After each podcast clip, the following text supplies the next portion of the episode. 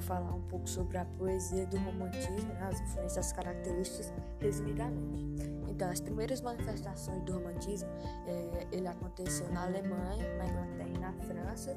Na Alemanha, ele ocorreu no início da ruptura per perspectiva é, da classe, que veio atrás do Studentdrunk, que é uma tempestade violenta. Na Inglaterra, ela pode ser observada com a, poesia, com a poesia de Jung e Walter Scott, né? E na França, é, por sua vez, ela iniciou-se com o movimento iluminista de Russell e Direto, e que já lutavam contra o contencialismo. Aí, o romantismo também influenciou as artes de forma geral, a filosofia e até mesmo o pensamento político de sua época e durante o período que esse movimento durou, a sociedade destacou-se o que foi chamado do espírito romântico.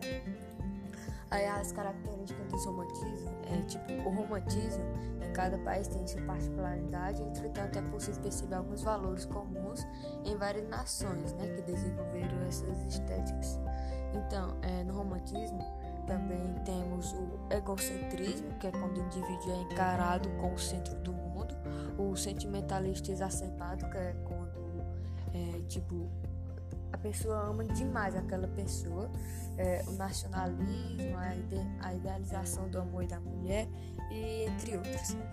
E ainda nas características do romantismo, é, nós temos as principais características. Né? Na literatura, as principais características do romantismo são oposição ao modelo clássico, a estrutura do texto em prosa é, e o desenvolvimento de um núcleo romantismo ele surgiu na Europa no século XVIII, no contexto da Revolução Industrial e do Iluminismo, um movimento intelectual e filosófico baseado na razão.